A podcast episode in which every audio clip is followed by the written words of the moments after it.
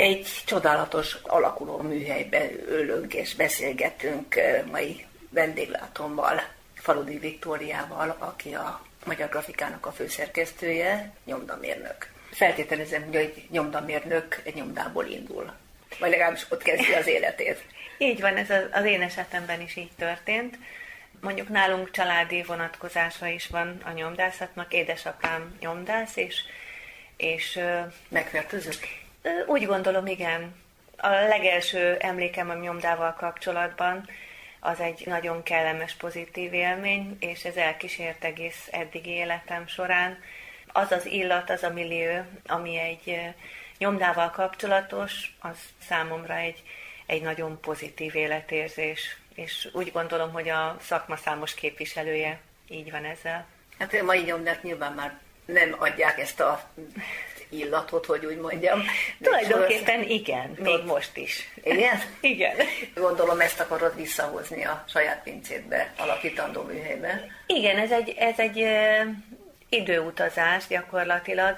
Egy nagyon szerencsés generáció részese lehetek, vagy egy nagyon jó időben születtem, mert gyakorlatilag az az 500 év, ami eltelt a nyomdászat történetében, az igen csekély változások közepette telt, és az utolsó 50 évben volt egy robbanásszerű átalakulás, és több technológiai váltást volt szerencsém végigélni. És abban a, a szerencsében volt részem, hogy én még az olmos korszakban kezdhettem a szakmát, nem csak olvastam és múzeumban nézegettem ezt, hanem az élő gyakorlatban ki is próbálhattam. És ez annyira megérintette a lelkemet, hogy Nekem ez nem csak egy szakmatörténeti kuriózum, hanem egy életérzés. Gutenberg nyomdokaiban járni.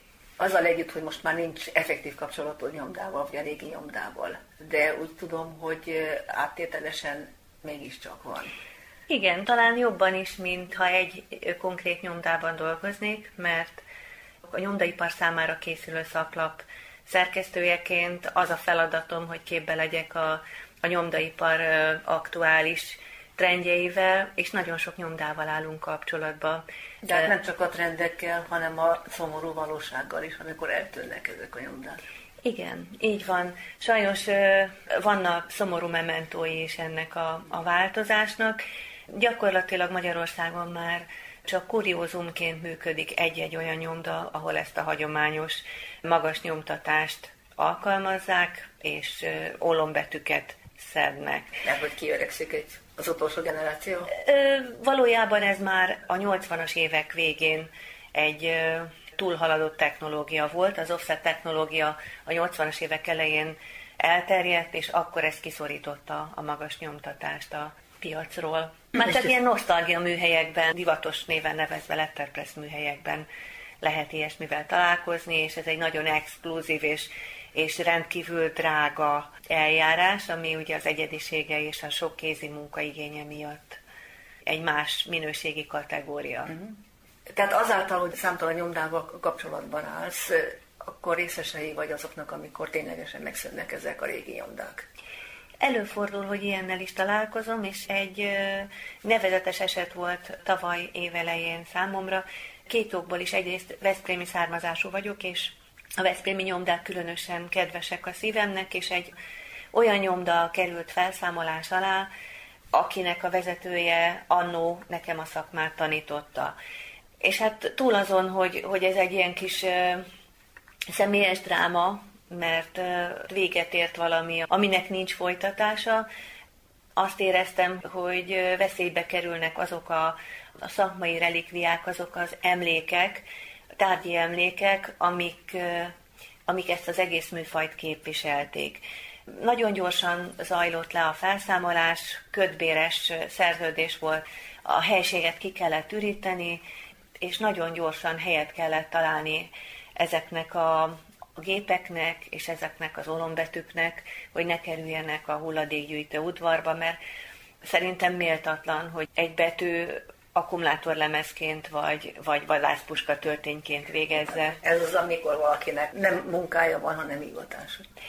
Ö, igen, úgy érzem, hogy ez, ha családomat tekintem, akkor egy kicsit bolondériának is lehet venni, mert ö, szinte minden gondolatom ide lyukad ki ez a fajta érzelem vezetett a nagy ötlethez?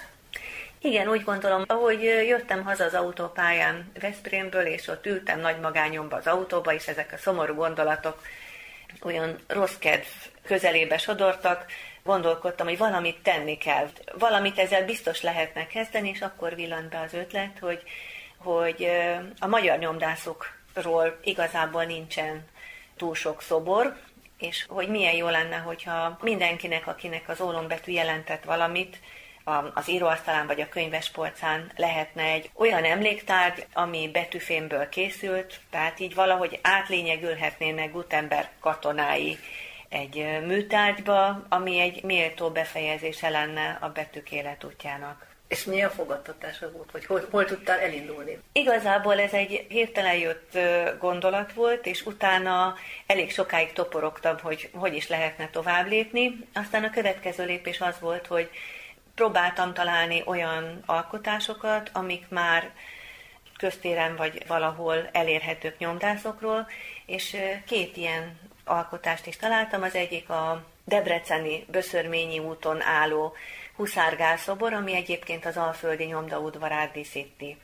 Ez a szobor Józsa Lajos alkotása, és hát őt megkerestem ezzel a, az ötlettel. Először nagyon meglepődött, de rögtön meg is tetszett neki a gondolat, és nagyon sok nem várt segítséget és, és lelkes támogatást kaptam tőle, amiért nagyon hálás vagyok, és ugyanez elmondható Deák Árpádról, akinek 2015-ben készült egy szobra Misztott falusi Kis Miklósról, amit Misztott falun avatott a református egyház közösség, és ő is nagyon pozitívan állt az egész ötlethez, és az ő támogatásukkal sikerült megvalósítani ezt a elképzelést. Készült egy terv, vagy ötletszerűen, hogy kikről készüljön a szobor? Alaposan körbejártam a témát, és segítségül hívtam olyan szakmai gurukat, akik ennek a nyomdászat történetnek avatott mesterei, és így Ecsedi Judit és Bálsi Szilvia segítségével összeállítottunk egy névsort, és persze több ö, kollégát is megkérdeztem, hogy ö, ők kit tartanak uh-huh. fontosnak a szakmai pályafutásuk során, vagy kik voltak példaképek, és így összeállt egy 10-12 fős névsor, amiből a négy legfontosabb személyiség szobra elkészült. Úgy, mint? Mint Huszárgál, Hess András, Misztott Falusi Kis Miklós és Kner Izidor szobra. Ha jól tudom, akkor a szobrokhoz készültek kis könyvecskék is.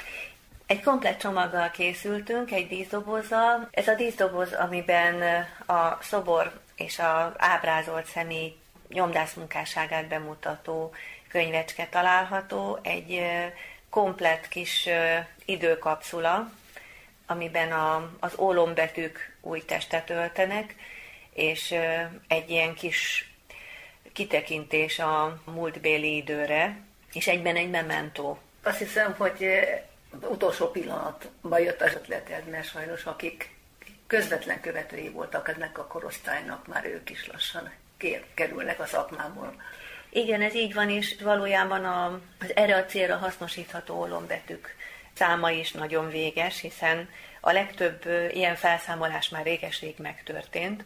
Tehát ami így még felelhető, az nagy kincsként őrzik, és a szobrokhoz mi csak olyan betűket használunk fel, ami már más célra nem alkalmas. Azokat a kopott, sérült betűket, összedőlt szedéseket, amikből már semmi mást nem lehet csinálni, és mindenképpen a hulladékudvarban végeznék, ezeket szeretnénk megmenteni. Hát zseniális ötlet volt, azt hiszem, és nagyon sokaknak nagyon boldog pillanatokat szereztetek, vagy szereztek vele. Köszönöm a beszélgetést Falodi Viktóriának. Az imént elhangzott interjú két és fél évvel ezelőtt készült. Most úgy gondoltam, megkeresem ismét Falodi Viktóriát, hogy megtudjam, mi valósult meg az akkori terveiből. A műhely elkészült, és nagyon sok örömem telik benne, különösen a mostani időkben egy kicsit jó visszalassulni az ólombetűs időszakban. Ugyan amit terveztem eredetileg, hogy majd sok gyereknek megmutatjuk, és hogyha a több száz látogató közül csak egyből lesz nyomdász, akkor már megérte a fáradtságot. Ez még egy kicsit várat magára, amíg amíg újból közösségi életet élhetünk. Ugyanakkor az online világ felé nagyon jól meg tudtuk mutatni ezt a kis műhelyt. Van egy, egy kis ö, csoportunk, ahol már több mint ezer nyomdászat iránt érdeklődő és a nyomdászat történetét szerető ember kíséri figyelemmel, hogy mi történik ebben a kis műhelyben. Mi az, amit a műhelyben meg tudtok valósítani? Itt tulajdonképpen a alapdolgokat tudunk csinálni, tudunk kéziszedni rövid szövegeket, idézeteket, verseket, tudunk kézzel könyvet kötni, van egy kis vágógép, egy présgép, pedálos bégelő. Végül is egyszerű, kézzel készített kis példányszámú dolgokat, amiket inkább örömzenélésre készítünk. Tehát summázhatjuk, hogy arra pontosan alkalmas, hogy valaki megismerje, hogy hogyan készül egy könyv. És hogy milyen volt száz évvel ezelőtt egy nyomda, azt meg lehet nézni. Végül is az elmúlt 50 évben többet változott a nyomdaipar, mint az azt megelőző 500 évben összesen. Hát ha már emlegetjük az 500 évet, akkor már át is tértünk az előző interjúnk második témájára, arra bizonyos kis ólombetűs szobrocskára. Igen, hát ugye a nyomdászat 500 éves múltja előtt tisztelgünk Gutenberg szobrával, ami legutóbb készült szintén kopott és már nem használható ólombetűk felhasználásával, Józsa Lajos alkotása, ez a szobor is, és ennél annyi különlegesség van, hogy az ábrázolt személy szobrán megjelennek az ólombetűk, ami ugye Gutenberg találmányának zsenialitása, hogy egymástól független mozgatható, újrahasznosítható betűket használt a nyomtatáshoz, és ezzel forradalmasította a, a nyomtatást gazdaságosá és mindenki számára elérhetővé tette ezt a technológiát. Úgy tervezem, hogy egyre több időt szeretnék fordítani arra, hogy a, a nyomdászat szépségét megmutassam a digitális benszülötteknek, mert én úgy gondolom, hogy most már a, a hagyományos nyomdászat a kuriózum és az érdekesség. Ez egy időutazás, egy különleges csodákkal teli világ. Falodi Viktóriával mindkét alkalommal Kéri Juli beszélgetett. Az interjúban elhangzott műhely megnyitóján készítettem egy másik interjút Faludi Viktóriával, ez szintén megtalálható podcast oldalunkon, az ankor.fm per 60-on kötőjel túl oldalon.